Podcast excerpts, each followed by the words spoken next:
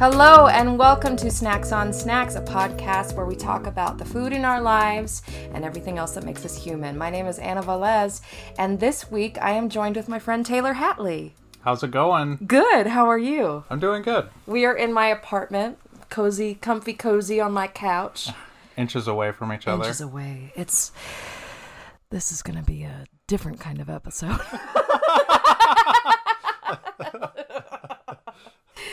How was work?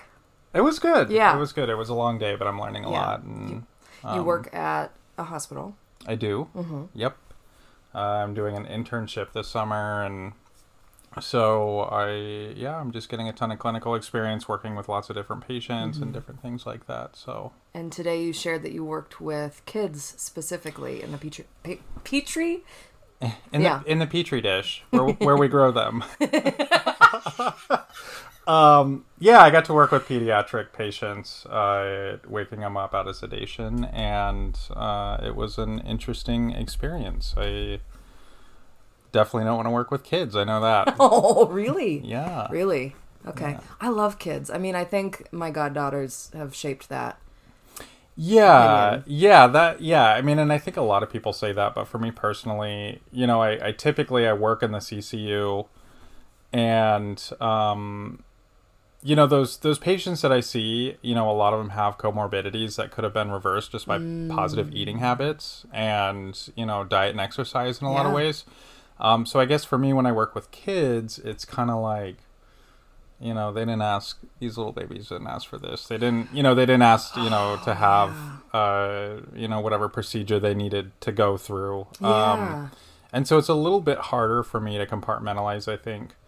Uh, and just providing care, because I just, I immediately get like, you know, like caretaker tay, where I just want to, you know, like, I didn't it's think okay. about that. These kids not necessarily having a choice in their care. I mean, their parents definitely involve them in it in some cases, I'm sure. Yeah, I mean, it's, but yeah, it's not like, you know, like you, you can diet, diet and exercise, you know, as like a five-year-old. Yeah. Um, I mean, depending on what kind of family you come from, but, yeah. um, I really, I, I like high acuity patients. I like, uh, I like helping those people. And I think it's a lot easier for me because they're not, you know, I mean, it's like you have a, you know, I mean, it's all tragic. It's regardless. Um, and it's all awful. But as far as, you know, a fifty-five year old cancer patient who's morbidly obese and mm. has smoked cigarettes for thirty years, or like a five year old with Ewing sarcoma, you know, I mean, it's just easier easier to help, if that makes sense. I, I feel yeah. like it kind of sounds awful, but... No, I think we all have the things that we can handle, and especially if it's a kid that you're working with. Yeah. And you're like, what, what's going to happen to this child once they go back home, and then they go back to the same way that they're living? Or Right, right. Or even, you know, it's... it's uh, I guess I kind of adopted this this mentality during the pandemic. Um, working in the C C U, it's it's... you know, in the event that they don't go home, mm-hmm. you know, how much are they missing out on? And I understand a life is a life, but, you know, twenty years of, of more time as opposed to, you know, uh, yeah, like sixty, mm-hmm. you know? And like I'm sure it, when you work in the, the critical care unit, you have to think that cut and dry to be able to car- compartmentalize. Yeah, yeah. With people who and are it's, dying. I, I think it's a fine line because uh, it, uh, you know, obviously you don't want to treat patients like a symptom. Mm-hmm. Um, and I think, you know, some of my, my peers and I in the C C U have talked about it uh, mm-hmm. and just how we have sometimes done that. Mm-hmm. Um, you know, but it's like, how else are you going to get through I it know. when you have, you know, five or six postmortem cares a day and... you know, you have a, a pandemic, you know, raging across the country and the majority of the patients that you see, it's like you, there's just no other way. Yeah. You know, not in any, in any sort of healthy fashion where it's like, I'm not, you know, thinking about these people in my personal life, uh-huh. you know? Yeah. Um, so you have to be willing to set healthy boundaries, Absolutely. you know? Absolutely. Yeah. And it's like, for me, you know, I find that when I do that and when I'm really purposeful with it, I, I, I do okay, you know, but when I start letting things through the cracks and I start like, you know, maybe caring a little bit too much or getting too involved or, and this is like when you get to know the patients, when you get to know their families, you know, when you get to know their kids and, you know, mom, dad, and everybody involved, it's like, you know, you, you become like an integral part, um, of this unit, you know, mm. all like rooting for this person. And so, um, when I'm not purposeful, uh, and kind of setting those, those boundaries, at least in my head, it's like, you know, certain things start happening in my personal life that, that, you know, it's like, I'll, I'll, you know, binge eat a, a fork, course meal, you know, like, because it's, you know, and I like wake up feeling like shit the next day. Yeah. It's like, why did that happen? And it's like, oh, it's like, because I, you know, I wasn't purposeful with, with my meditation and, and reaching out to friends yeah. and, yeah. you know, so it's, it's really, I don't know, it's fascinating. It's maybe something that I think about now that I'm in my thirties, you know, and it's not just like my work life. It's really, I think, everything that I do. Um, Yeah, I mean, you know, it's like, yeah, it's like, how can I, how can I be of service? How am I best of service to the people around me? And, and, you know, if I'm not taking care of myself and if I'm mm-hmm. not, um, you know, taking a lot of action and, and my self-care. Absolutely. Um, that's sort of just your intentionality and everything going into what you're doing just not only feels a little less meaningful, but you bring it home with you and it's like, ugh. Sometimes, yeah. ugh. I get that with my work too. I'm definitely not dealing with dying people or people who are uh, ill, but when somebody comes to me and they tell me a secret about their husband that they've never told anybody mm-hmm. that's bothering them, how the heck do I carry that? Yeah. You know, so we we could talk about um, self-care afterwards, but let's let's talk about how who you are. Yeah. Who you are. Where course. Are you from? Where you grew up, your family life, your demographic, all that stuff. Um well, I am thirty-three. Um I was born in California, born and raised uh in the eight oh five Central Coast. Um In two thousand fifteen, I moved to Kentucky and I started with this company, a, a cell phone carrier. And I did that for a few years, worked my way up. Um, and uh, from there, I traveled to Saint Paul. I lived in Saint Paul for a couple years um, and then eventually relocated, you know, here um, where we live. Where we Do live. Do you tell? Your... Yeah, in Eau Claire, Wisconsin. Okay. I yeah. wasn't sure. Yeah, yeah, yeah. Um, I live on a rotating uh, orbital spaceship around Earth. You don't know where I am at any time. No one does. No one does. Um, so yeah, that's how I... I just watched Captain Marvel, and so oh, yeah, like they have the, yeah. the laboratory in space. Have you watched Miz Marvel? I just finished it's it. It's so good. It's so cute. Yeah, I loved it. Yeah. It's very I cute. I was really impressed by it. It's really good. Um... And so, yeah, I ended up in Eau Claire, and then, you know, this specific wireless carrier merged, and they were uh, with another company, and I got an option to relocate or take a severance package, and it's like I was thirty years old, and I had always wanted to get into nursing specifically, mm-hmm. and, and so I did it, and I went from making, you know, nearly a six-figure income to eleven dollars and seventy-five cents an hour at a nursing home, you know, mm-hmm. and I had never been happier. Oh! Oh, good. Yeah, good. I know. Isn't that's that what, crazy? That's what everyone says. They're like, oh, and how did that work out? And I was like, it was amazing, you know? Yeah. It, that's it's what like, you want. The less, the less money I made, like, the less worry I had, I felt like, because yeah.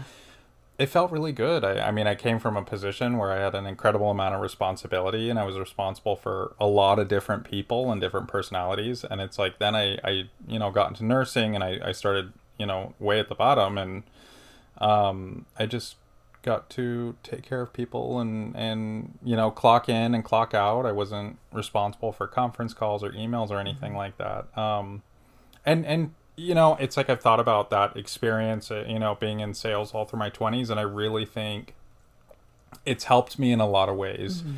You know, I'm not fresh out of college as a twenty year old with very little life experience, you know, handling these, these big concepts and, yes. you know, these big feelings um, that, that people have because God, everyone's... if we only had uh, Inside Out if, back if, then if when we I, were kids. If I could only go back, but like be who I am now. That's, uh, you know, but like not have to experience everything that I know. I don't know. Yeah, yeah. I know it's like one of those things. It's like you. It's like oh, like if I could go back and not, you know, like do things differently, like. I don't know. I really like the person that I am now. I do too. You know what I mean? So it's like if I had to go I've through all that some, shit again, I've like, got some bullshit, but I like who yeah, I am. Yeah, like I, like I don't want to be twenty-two-year-old Taylor Fuck anymore. That. Are you kidding me? Ew. Yeah. twenty-two-year-old Anna. I think. Well, no, I, I just got sober. Um, but I mean, just got sober. I had no recovery and no program underneath my belt, oh, really. Yeah. But it was like, yeah. damn. I mean, I had eight more years of. Hill. Hill. Debauchery. Debauchery. Debauchery. So you grew up with a younger sister. I did, yeah. I have a younger sister. She's a year and a half. Uh, Hi, Viv. Hey, Viv. I doubt she'll listen to this. She's so busy being no. a mom. She might if I'm like, hey, you should listen to this podcast I was on, but... Viv! um... But she probably won't. But anyways, yeah, she lives... She actually moved with me uh, to Kentucky. Uh Oh, I did know that. It was yeah, it was short. I'd been there for about a year, and then she came to live with. Uh, she actually she lived with me in my living room, you know, and we had like bought a, a full size mattress and just threw it down. And um, I'm really fond of that time, but you know, she went and got married, mm. and uh, to my brother-in-law, uh, Josh, and had a beautiful little girl, um, Winona, named after my grandma. Mm. Um, now she's happy down in the south. Happy down in the south in Kentucky. Yeah, she's she's got a little accent now. No, she doesn't. I mean, sometimes she Winona? does. No, or your sister, my sister. Does yeah. Winona have an accent? No, no. Uh, she might though. I don't know. It's still pretty early. She says like she has like the, you know she does a little euphemism. It's early enough to yeah. prevent it from happening. I know. It's like we need to say. It's like, baby girl, this is speech therapy. we don't, you know, it's a different culture, yeah, um, down there, and nice. But they love it, and they have mm-hmm. a cute little home, and I'm gonna see her. I'm actually gonna go. We're going to visit my dad in California, yeah, um, here in a couple weeks, so I will get to spend time with the family. I'm really excited about that. Lovely. So you grew up uh, with your dad and your stepmom mostly, or was it your? It was really, it was like, the, you know, evenly divided. Okay, between, between... your dad and your mom. Mm-hmm. Yeah, I, I think, and you know, at the time I didn't have the closest relationship with my dad. It really wasn't until later. Um, and so we were mainly with my mom, and you know, it's like my mom, you know, she remarried when I was fifteen to this mm-hmm. great guy, you know. Uh, so we kind of had, you know, two homes growing up, uh-huh. and um, it took a long time for my dad to kind of find, you know, the person he was, en- you know, supposed to end up with, and um, so we were kind of, you know, I mean, shooting back all, back and forth all the time. Mm-hmm. Um, but we, but we lived with my mom. We went to school, like in high school, where my mom lived. Okay. Um, and then, you know, in the summers we'd travel and live with my dad, so. So, how far away were you, was the distance between your parents? I would say about forty-five minutes. Okay, so not yeah. too terrible. No, it's not too bad. You just no. hit the the one oh one for our... I wish I wish they could see the face that you just made. Oh, wow. She's like, uh-oh. Oh, it's like that S N L sketch. Yes. You know? It, you're going to hit the four oh five. Now that I've been to L A a couple times, I'm like, I get it. Yeah. I get I, it. To La Brea. I know. It's really funny. Because we do that. Like, we actually do that. And know? I heard that you just call it P C H. If you say the P C H, people are like, nah, nah, nah. Yeah, yeah, yeah. I don't know. I mean, people are weird. It's like, you know, people call it Cali, you yeah. know, here out in the Midwest. Um, but if you were to call it Cali in California, they would, be, you know, it'd be like, it's not Cali, man. Like, it's California, you it's know. California. It's California. It's California. Um, yeah, I miss it sometimes. I really do. I think about it often, like I, missing, you know, home in a lot of ways. But I, I really feel like I've made a home here in mm-hmm. Eau Claire. And I've made, I'm honestly, like, what I've really learned from my travels is that I can make a home anywhere. Yeah. You know what I mean? And mm-hmm. so I don't necessarily have this, like, tie to California. I mean, it's so expensive. Oh, my God. Yeah. Mm-hmm. It took it's... me uh, seventy-seven dollars to fill up a tank of gas. Yeah. Which, for us Midwesties, is... It's a lot. Yeah. yeah. I mean, I, I mean, years ago, I mean, it was five dollars a gallon, you know, mm-hmm. and I remember, you know, putting... in the early days, you know, it's like ten dollars in my tank and hoping I could get out, yeah, yeah, you know? Yeah, yeah, yeah. Um, So there were a couple things that you brought up to me that you wanted to talk about yeah. when it came to food and access to food. Would you expand on that a little bit? yeah. Um, I think part of the reason I, I like the concept behind this uh, podcast is, is A, you know, I think food is one of the most genera- mm-hmm. like generous things you can do with people. Mm-hmm. Um, like eating a meal, it's very popular in Europe. It's like a, a big deal. Um, and it's it's really important. I mean, breaking bread, as they call yeah, it. Yeah, yeah, breaking bread. yeah, let's. Bre- um, and uh, you know, it's it's. I think in some ways, uh, our culture here in the States is is a little bit different. Mm-hmm. Um. But it's still really unique. And then also, uh, you know, I, I myself, I think like a lot of different people have a complex relationship with food. Absolutely. You know, I, I mean, it's, it's, you know, it's interesting. I, you know, and I don't have an eating disorder or anything like that. I never have, fortunately. You know, that wasn't one of the things on the list of diagnoses. um, but, uh, you know, it's like I'm learning about these these different eating disorders in nursing school, and a lot of it is about control or loss of control, mm-hmm. or, and you know, they're so it's so close, just not extreme. I think, uh, mm-hmm. and the way that we treat fu- food as as just you know people without that disorder. Mm-hmm. Um, I know as a kid growing up, uh, you know, it's like a, you know my parents' divorce. It was nineteen ninety-eight, and. Um, You know, they they were just very involved in their own lives. Mm-hmm. And I think, you know, that's probably when my, my sister and I's relationship really got close, is because we really took care of each other in a yeah. lot of ways. And, um, you know, there were times, I think, food, that it was, it was always kind of this contentious, like, thing in our lives that existed where it was like we didn't have access to food or or meals. I mean, we were very middle class, mm-hmm. you know, in a really affluent area of California. And so, I mean, there were times when, you know, my mom was, my mom was working, my dad was working. You say even lower class than middle class? Yeah. I mean, you know, there was a, yeah, I mean, it was like lower Maybe. middle class. Yeah, I, I mean, it. you I know, like middle class, lower middle class. No idea what you just said. I know. I, okay. I, I mean, it's like, you know, I mean, collectively, I'm sure my parents made maybe, you know, like eighty thousand a year. Okay. But like, even in, you know, the late nineties, I mean, maybe in the late nineties, it was a little bit more. It, it was, it had to be like sixty between the two of them, and then eighty, you know, just to give like a point of reference. Okay. I mean, it's not much when you have a, a thirteen hundred square foot home go for eight hundred thousand dollars. You know what I mean? Yeah. Um, so there were times when, you know, it's like my sister and I, my parents would order us pizza five days a week, you know, and like, that's what we had for dinner. Mm-hmm. Um, You know, there were times when we didn't have any food altogether, and it's like my grandma would have to go to the grocery store and she would buy us groceries. And so seeing that as a kid, I definitely think it created this. And again, I, I you know, it's like I talk about this stuff now, and I, I'm an adult. I can, you know, hindsight's twenty twenty, and it's yeah. like yeah, yeah. I don't hold anything against them. Mm-hmm. I love my parents. I'm very close with them now. Um, I don't think I could have done any better. You know, I used to have that like conceptualized idea. Of, uh, you know, it's like I, I thought like, well, if I was in that position, and it's like, I don't know that for a fact. And, mm. you know, I mean, now it's like I'm thirty, and like my parents were so young, and it's like I'm thirty-three now, and I, I don't want kids, and mm. I don't particularly feel like I could be responsible for one right now. You know, yeah. it's like I'm, it's, I'm really holding this together on my own. You're you know? rebuilding like, your life, and you're like, ah, yeah. I got what I got. This yeah, is it right now. What I got, yeah, yeah. You know, um, I remember my mom uh, ordering out a lot just because she was so exhausted, yeah, so tired. I mean, she was a single mom working full time, and then during a portion of that time, she was going to night school.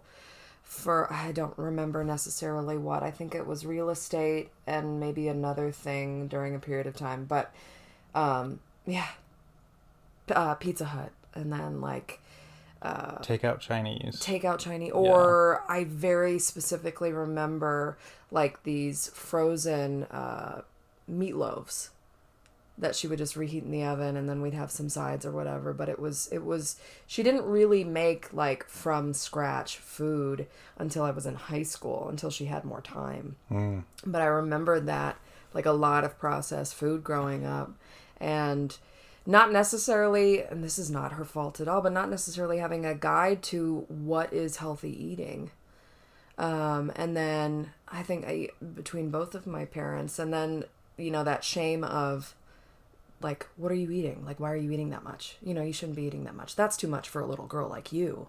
And so there was like this, I'm bad. I'm eating too much. Well, I feel bad, so I'm going to eat more. Did you, did you get those kind of comments from your mom often or growing up? Not my mom. Oh, okay. Mm-hmm. Yeah. I got it from my dad a lot. Yeah. It's a really fascinating thing, I think, you know, and it's like we, we look by, I mean, as as we become adults, we start uh, obviously picking apart all the things in our childhood. Yeah. That, you know, I mean, we do it. I think it's just part of human nature. Um, you know, you have to wonder, uh, you know, like what, what your dad's relationship with food was. Yes. And, you know, what his insecurities are. Mm-hmm. And when you're able to kind of, at least for me, you know, like, figure that out, you know, and realize mm-hmm. that that's its own complex issue that has yeah. nothing to do with you. I think my mom's level of managing what I ate, because I did eat in excess at a young age, mm-hmm. so it wasn't necessarily normal. So my mom did her best at guiding me as a parent should. Uh, and then it was all the other external things that influenced how I perceived it. Media, kids. Oh, yeah. Other ways that people were commenting or managing how I ate. And uh, so I think she, you know, I think she did the best that she could. But um, it definitely was harder for her to help me because she was, it was just her. It was her. She was the manager, director of four kids. And one of them being fully did dependent you, autistic. Yeah. Did you ever feel, you know, and right, wrong, or indifferent, I mean, at this point, it doesn't mm-hmm. matter. Um, you know, did you ever feel like she resented you guys for that? Oh, for, my God. Because I feel like, you know, I, I, I have thought about it. And, you know, as I've been kind of like contemplating, I guess, you know, talking on this podcast and everything, like, I definitely think there was a period of time, at least in my life, where my mom really resented the fact, you know, because she was so exhausted and because she was technically a single mom, yeah. um, she resented the fact that she had to, like, provide for us in that way, you know. I don't know. I don't know if she specifically resented us. A lot of the anger that she had was projected towards other people. And I'm treading lightly because I don't know who listens necessarily. Um... And I feel fine saying that. I'm being honest in that in that regard. But um, I don't know if she necessarily resented us, but I think it was, she had a lot going on. And so she just got mad easily. She didn't manage her her emotions that well. Yeah, I think that's a better way to put it. I don't know that my mom resented us, but I think she may have resented, you know, having to be responsible in the full capacity mm-hmm. that, you know, a parent has to be responsible for their kids, mm-hmm. you know, especially because my mom come, you know, she came from like a a fairly conservative religion, and, you know, there was high expectation on her as a girl, and she had her own, you know, complex, you know, relationship with her family and everything like that. Um, it's like, you know, when she hit thirty, you mm-hmm. know, and like my mom and dad had divorced, it's like she's, you know, living her childhood, you know, she's like living her twenties out and her mm-hmm. thirties, and I think, you know, again, this is years and years ago, and we've, you know, we've since talked about it and done a lot of healing, and, yeah. you know, like, I love my mom, and I love my dad, too. Like, yeah. they're, you know, I, I talk to them, you know, a couple times a week, but, um, you know, for, for me, I think at the time, it was like, you know, like, why, like, is, is, you know, food such a big deal? Yeah. Um, And I, I, of course, as you know, in my thirties now, I totally understand it. It's like half the time I get home from work, it takes like every last ounce of energy to cook myself a meal. It's uh-huh. like, the, I mean, I, I cannot imagine having to provide for two kids right now. I yeah. mean, can you? No, no. I mean, like three and clicks away from like, a, three clicks away from a meal on Eat Street or yeah, DoorDash. Yeah, like, okay. Yes, I know. And I, uh, I literally, I came home last night expecting to bake some chicken and do some quinoa, and I ended up ordering um, The District. Oh, get it, girl. This is when it, the ad starts. For, it's like, The District Pub and Grill. The District in Eau Claire. Um, yeah, I mean, I... so at the beginning of my health journey, I mostly just counted calories. which was just a, a way to actually be more mindful about my food. My yeah. my dietitian was never, you need to eat this amount of calories. It's just, just like, how do we become more mindful? The simplest thing is through numbers. Mm-hmm. So it's just, I counted everything that I did. You know, I started at a certain amount of calories, and then we went lower, and we just stayed at that. And so that's basically it. But uh, that was maybe the first three months. And then after that, I was doing like... Uh, HelloFresh or Home Chef, things like that. Mm-hmm. Use our promo code.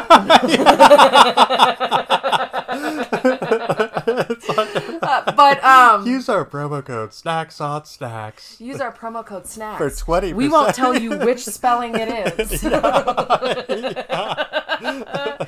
Um, I've debated like changing it a little bit, well, but I don't, I don't know. It's like, um, it's like every true crime podcast, you know. It's just like, and then he like walked into the room and watched the the body, you know, the body parts were ripped apart, and there's Eat Street, the number America's number one. You know, it's just like. But when I when I like three months into my uh, my re-healthification journey. I don't even know what to call it. Uh, I was doing that, and I dropped weight so quickly because mm-hmm. I was being so mindful and intentional with my food. And it wasn't, it's not like the intention going into making the food is going to make me lose weight. No, it's just, I'm actually like re-healing the fact that I didn't have that much fresh food growing up. When I was a kid, kid. Yeah, totally. Granted, did I want to eat it? I don't remember. You um, were like, I was more of a, a Sour Patch Girl myself. I was more of a mac and cheese I, uh... with a side of cheese on it, baby. You know, like, I, like, that was my life. Um, that was why I was definitely a mac and cheese bitch. Yeah. Oh, Liz? Oh, right here, I got this from Mac and Cheese. Thank you. But uh, but becoming more mindful, and it actually helped me get out of like a, a big rut. And then for some reason, I don't know why, I, it's just so hard, again, to just cook food. I think it's just like this long COVID like like trauma that is like, I'm just fucking tired. And yeah. then the pandemic is still affecting us, you know? Yeah, yeah, I think in some ways. And also I think, you know, in general... with how busy and complicated our lives are, like coming home to prepare a meal sucks, you know, and I, I really think that's why we, you know, we meal prep. Yes. It's like, I, you know, if I'm going to bake some chicken, I'm going to do like three or four chicken breasts, and then I'm going to throw them in Tupperware, throw them yeah. into the fridge so I can heat them up in the microwave, yeah. you know? Yeah. Um, and that's really been like my key to success. And then I, you know, I do these, you know, I, I love salad. I've always loved salad. So I, uh, so I throw it together. Yeah. I just... Yeah, and so that's like, I like I want to make it as easy as possible. And, uh-huh. you know, a friend of mine, because um, about a year ago, I mean, I, you know, for the, the listeners, um, about a year and a half ago, I weighed, I'm six foot one, I weighed two hundred forty pounds. Um, and I started running, and I started, you know, again, being purposeful with what I, you know, the food that I was putting in my body. And I weigh about one eighty-seven now. Um... You know, it's like I, I wanted it to be as easy as possible. Mm-hmm. Um, and, you know, once I started doing that, I heard it, I heard actually I heard this really brilliant quote um, last week from a, a nutritionist who mm-hmm. said that abs aren't built in the gym. They're built in the kitchen. Um, oh, yeah. I like Wasn't that. that great? You can it's have like, it. You know, Beyonce wasn't built in a day. She was built yeah. in the kitchen. Yeah. I know, I know your face. You're like, what the fuck? Um, it's like, that's, uh, no, I don't, no. I don't know. Rome wasn't um, built in a day, and neither was Beyonce. Yeah, and neither was Beyonce. Or D's abs. Did you say D's abs? D's abs. Okay, all right. uh, and I was, I, I mean, I just, I, I really loved that. But yeah, I think, like, you know, we have such busy, complicated lives. It's like, how easy can we make it? You know, and that's yeah. that's really what I do. And now it's like, I found, you know, even after I've started my own healthification. Rehealthification. Rehealthification. I don't know. I've never um, said that before, but I like uh, it. Yeah. I like it a lot. It's the, what it, like, uh, podcasts. Words that you like wouldn't say normally, but you know, you're just like coming yeah. up with stuff. Yeah, because this is such a uh, artificial conversation. We don't normally talk like this. We hate each other in real life. Yeah. So Taylor, um, what about your what about your re-healthification? Um, yeah. So, you know, I, I it's, have started that journey as well. I think we both did at the same time. Really, like we both really started. I think separately. Obviously, separately, we didn't talk about it. Yeah. I mean. It was yeah. like periodically I would say mm-hmm. something like, yeah, I went jogging today. And you were like, yeah, I like, you know, I like actually made dinner last night. Yeah. And, you know, we just kind of like, it, I think grew from there. Oh, but, yeah. When when I was cutting your hair, we were talking. Yeah. About, and then, um, you know, Wednesday nights when we were doing, we were both kind of showing up and yeah. we'd be like, okay, like, I see you. I see you. I see you. I see you popping in those denim jeans. Um, if you find the right jeans, I tell you what. It'll change your life. um, but anyways, I realized that like still yeah. I have a problematic relationship with food. And it's like, yeah. I'm looking at calories. And so like recently I started, you know, um, I really love dessert. Like mm. I'm not like a big sweets guy, but I definitely like, you know, a little, um, the denouement of a meal. You know? Excuse me? Yeah. You know, like yeah, I like to, I like to finish it on your face. This you is why. Just this said is why you this need... big old collegiate word. I don't even know if that was a correct de way to use it. De um, you know, so what I've been doing, it's like Grey Poupon. Grey Poupon. Yeah. Those Grey Poupon commercials from the nineties. Grey Poupon. Grey Poupon. It's not regular. Ooh. Oh, God save the Queen indeed. I love a little oh, petit chéri on top at the yeah. end of my meal. Yeah. Um.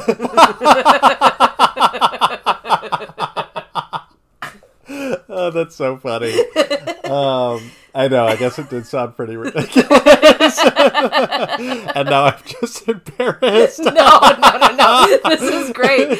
So one thing I love is getting feedback about like, oh my God, I'm losing it along with you guys. Yeah, and yeah. So it's well, hopefully shit. They're not listening to us and they're just like, what the fuck? I mean, they um, could be, but they probably are. We, I mean, we, well, we are. So why not to them? My life. um. So I've been getting these, like, chocolate bars, like, ugh. Organic chocolate bars that it's, like, seventy-two percent cacao.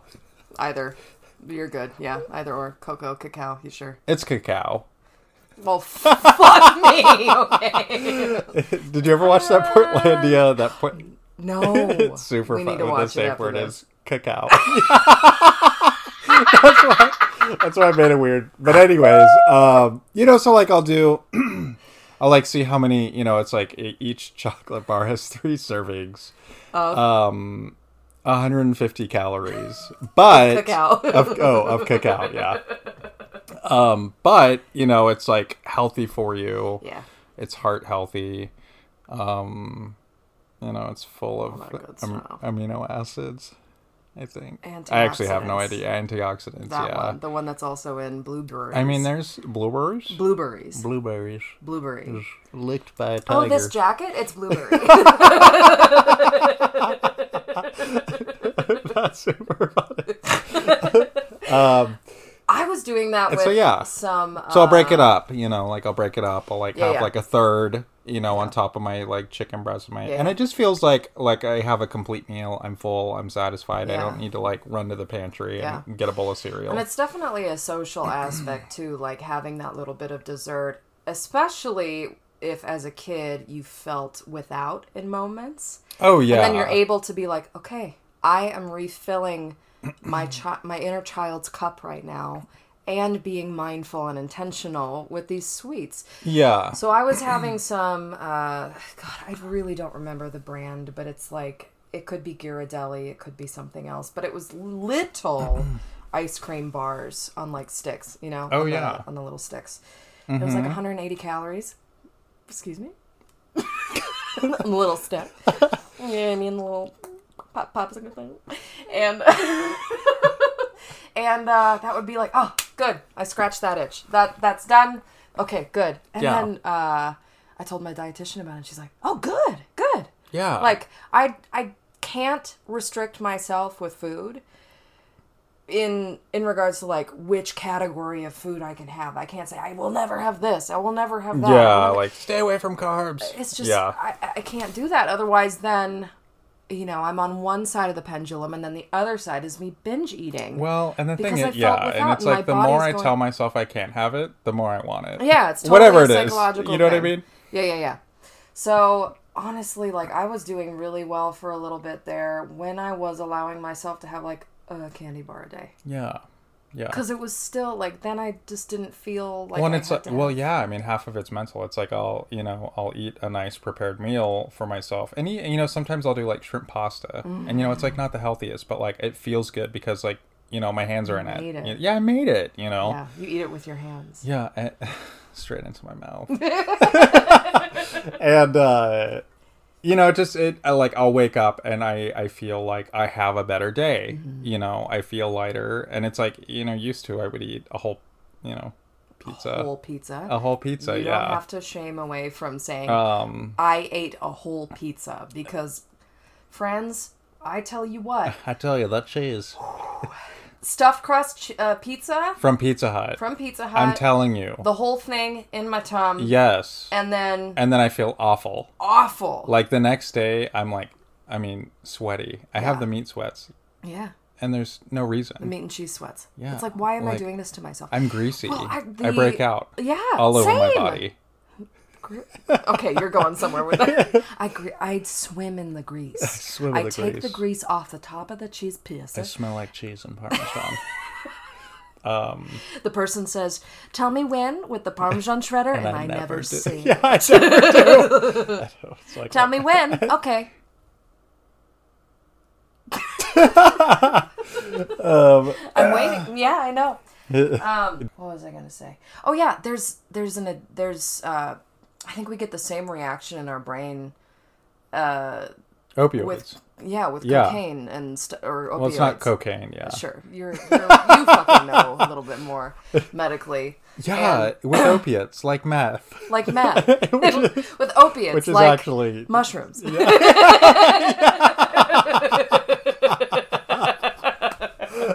I don't know why you that's know, so the opioid pandemic. Yeah, yeah. Mushrooms. Yeah. That's yeah. so terrible. We're laughing because it's better than crying.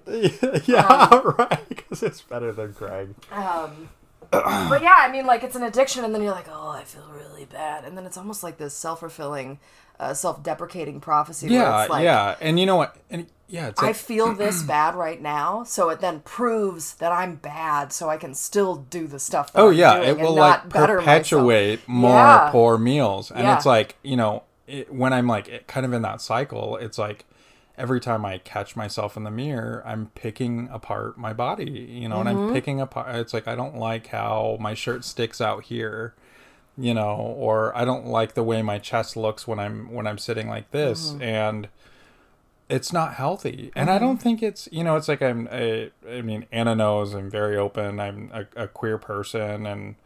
um you know attracted to men, and it's like I don't think that's just a queer thing. It's like I was talking to a buddy of mine, and he's like, you know, I was working with him today, and he's, you know, just he's like the straightest dude I know. Mm-hmm. You know, I mean, he's not the straightest he's dude. Never thought about putting his penis in an asshole. Yeah. He's never had a gay thought in his life, you guys. He never liked the pointless nipples of a man. Uh, it, yeah, it's just the weirdest thing. um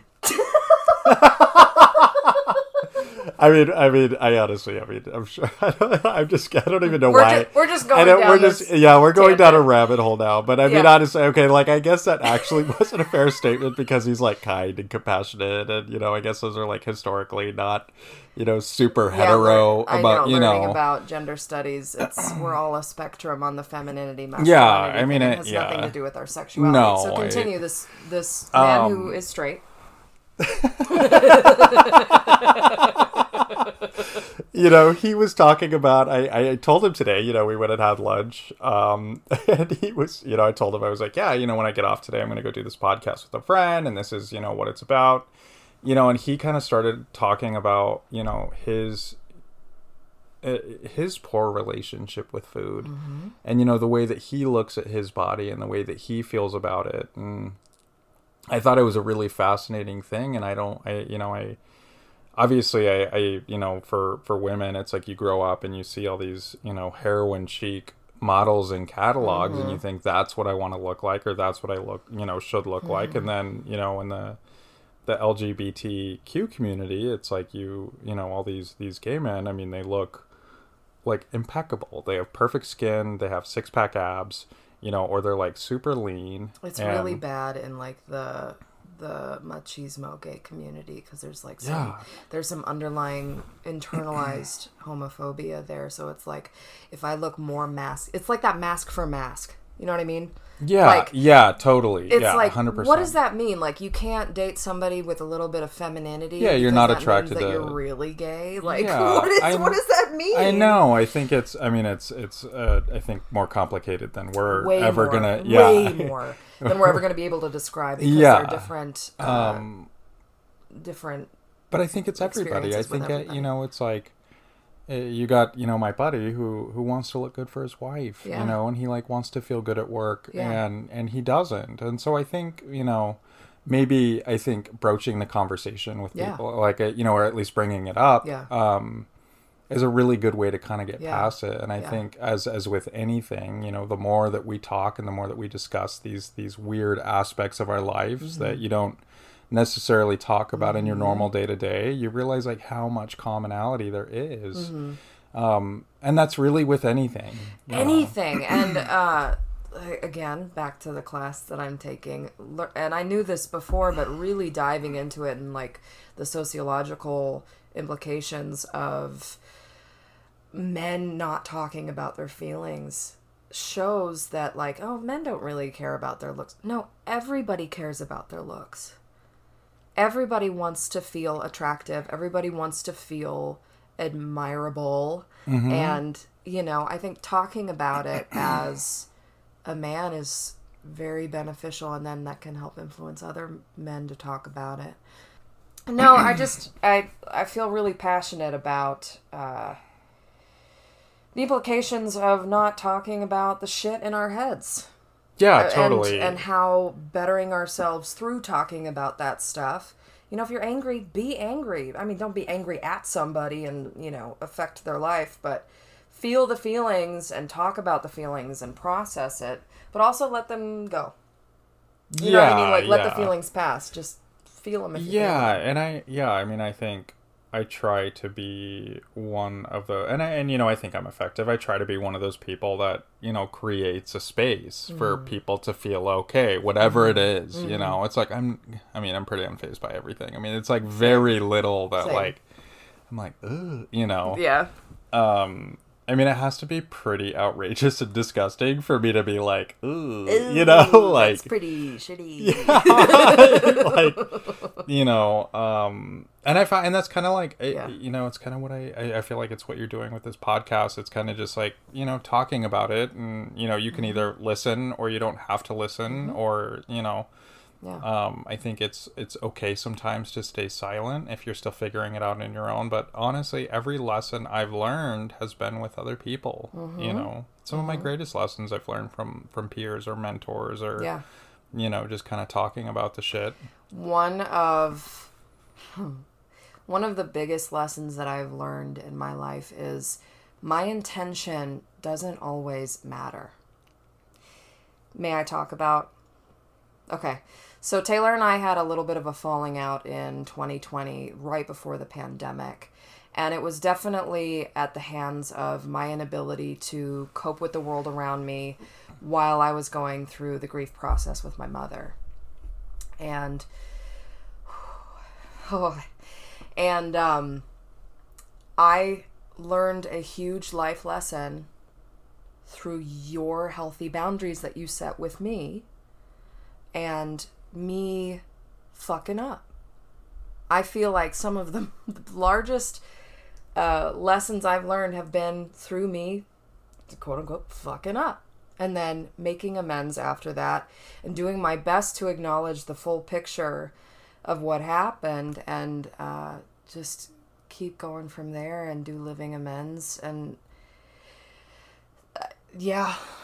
Yeah. So now we're on the other side of it, and I feel like our friendship did change because we, you know, it was like very, oh, another person. We were like sort of attached at the hip a little bit. And now it's like, yeah, I think I, like our friendship with each other is it's definitely on our, our own respective terms, yeah, yeah. and we're both comfortable with where we're at yeah, right yeah. now, which I'm I'm fine with. And I yeah. think you know, it's like... Also, our lives are very different. I mean, we're like really... Like, com- yeah, I mean, met. We're so busy. Yo, yeah. yeah. I mean, like, I, yeah. you know, I was a huge mess and, you know, so were you. yeah. you know? Yeah.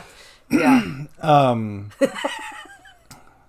uh, what are you laughing at? The, yeah, so were you. yeah. That's what I'm laughing we at. We both were. We both were. Um... I'm going to take a sip of water because I We're going to take a sip of water. I got frog in my throat. frog in your I got throat. frog. I got frog. Oh, a frog, I got frog. Oh, so have you had fried frog before? Oh, no. Have you? Frog legs? No, my mom loved them, though. She lived in New Orleans. And she, she would. I'm just kidding. Did. It's not like a bad... Anyway. Um, yeah, I think, you know, it's like, part of of becoming an adult and creating healthy boundaries and and and being willing to communicate. And I also, you know, I don't think I was able to tell you this at the time when I, I think we're both just like, hey, I think it's, you know, appropriate we take a step back for a minute. Mm-hmm. Or really it was me saying, hey, I, I think I'd like to take a step back from our friendship mm-hmm. for a second, you know, just to kind of reevaluate things mm-hmm. and see where we're at. Um, those type of conversations happen out of love. You know, like, mm-hmm. you have to be, I mean, I think when you care about somebody, you know, and, and you're close friends with somebody, and, and, you know, the way I perceive it, you know, and, and I've been on the receiving end of that, mm-hmm. um, one hundred percent, multiple times, uh, you know, it's like that person cared enough, you know, to, to even explain that to me or to have that conversation, mm-hmm. um, instead of just completely cutting off the friendship. Mm-hmm. Which I think happens a lot of time. And it is kind of an act of love to, you know, say, hey, you know, I haven't felt good about this friendship, this relationship, whatever it is, you know, for, for a while now. And I think it's appropriate that I kind of move on from this, you mm-hmm. know, and we can kind of reevaluate or dip our toes into, into friendship again down the road. And that's what you and I did, I feel like. And mm-hmm. um, it's, it's worked, mm-hmm. you know. I, I mean, at least I do. Like, I don't, yeah. you know, I don't have any negative feelings. I don't no. think negatively all the time, you know. It's like I see you every couple weeks and, yeah. you know, we hang out and, you and know. We go. Yeah. And then we chill. And we do a podcast. It's super chill. We talk about it. It's so chill. and uh, I don't know if anybody does. um, but, yeah. Is there anything else that you'd like people to know about you? Um... No, I, I I guess, you know, like my closing statement would just be, um, you know, like your relationship with food, I think, you know, being purposeful with your relationship with people is hugely important too. And I, I think if we all just paid a little bit more, more attention, mm-hmm. um, you know, we would be much better off.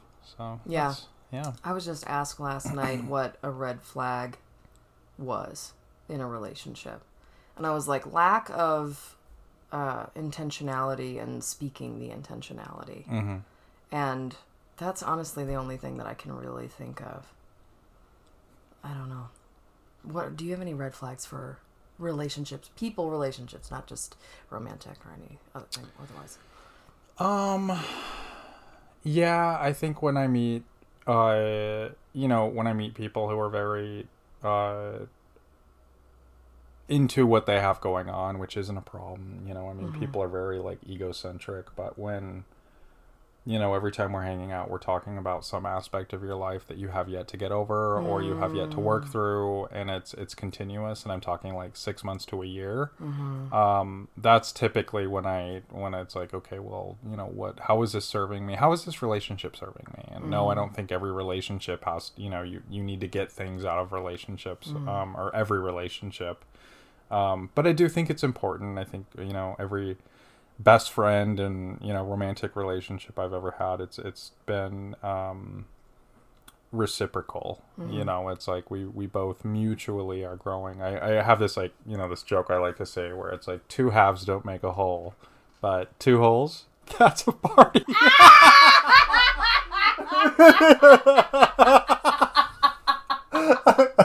Oh. My God! Um, and it's it's funnier, you know. Yeah, I mean, it's like it's actually kind of true, but it's also, I mean, really funny. It's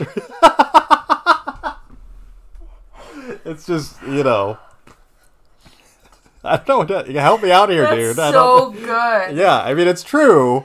You know, it's also really funny. You were, you were cut off really deep. You were cut off, yeah. You were cut off guard. Two holes make a party. Yeah.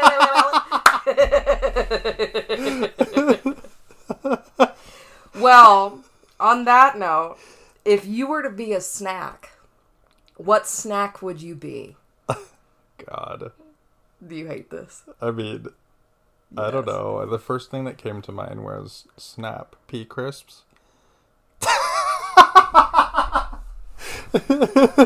You know, because they're like, and I'll see you next week. Yep. Snap Pea. Explain. Why? No, I don't want to. No, okay. Okay. I don't fucking want to, no, Mom. You can't make me. You can't make me. What kind of snack would you be, Anna? Would I be a Samoa? Oh, yeah. Yeah, that's great. Mm-hmm. Very exclusive. Only accessible once a year. Yeah. Based on my that's, most that's, recent sex. God, Freud. Yeah, uh, Freud. Yeah. Freud would have a field day. Oh, yeah, yeah. Baby. And then uh, a little crispy with some crunch and sweet. I would, I would probably want to be Ruffles chips because... Ruffles you can't have a party without yeah, Ruffles. That, no. Or two holes. I mean, maybe like onion dip. Ooh. Do you like I don't know. The tater? I honestly, you know what's funny? Top the tater. Do you know what top the tater no. is? No. No, it's it's like it's like an onion dip for oh, okay. potatoes. Top the tater. Yeah, I get it. I get it. I yeah. get it. Yeah, I don't. And you know what's interesting for for being on a podcast called Snacks on Snacks? I don't snack that much. That's okay. I like have like a few meals a day. Nothing. I'm like coming up with like like oh, what snack would I be? I don't know, fucking air? Yeah. It's just like, wait, why am I on this podcast? Oh, I'm going to uh, press the delete button on this. Yeah. Yeah. Yeah, yeah, please do. Oh, well, Taylor, I love you so much. You're a great person, and... uh I love talking with you. Yeah, thank you so much for having me. Of course. Well, thank you everybody for listening, and this has been Snacks on Snacks, and uh, bye!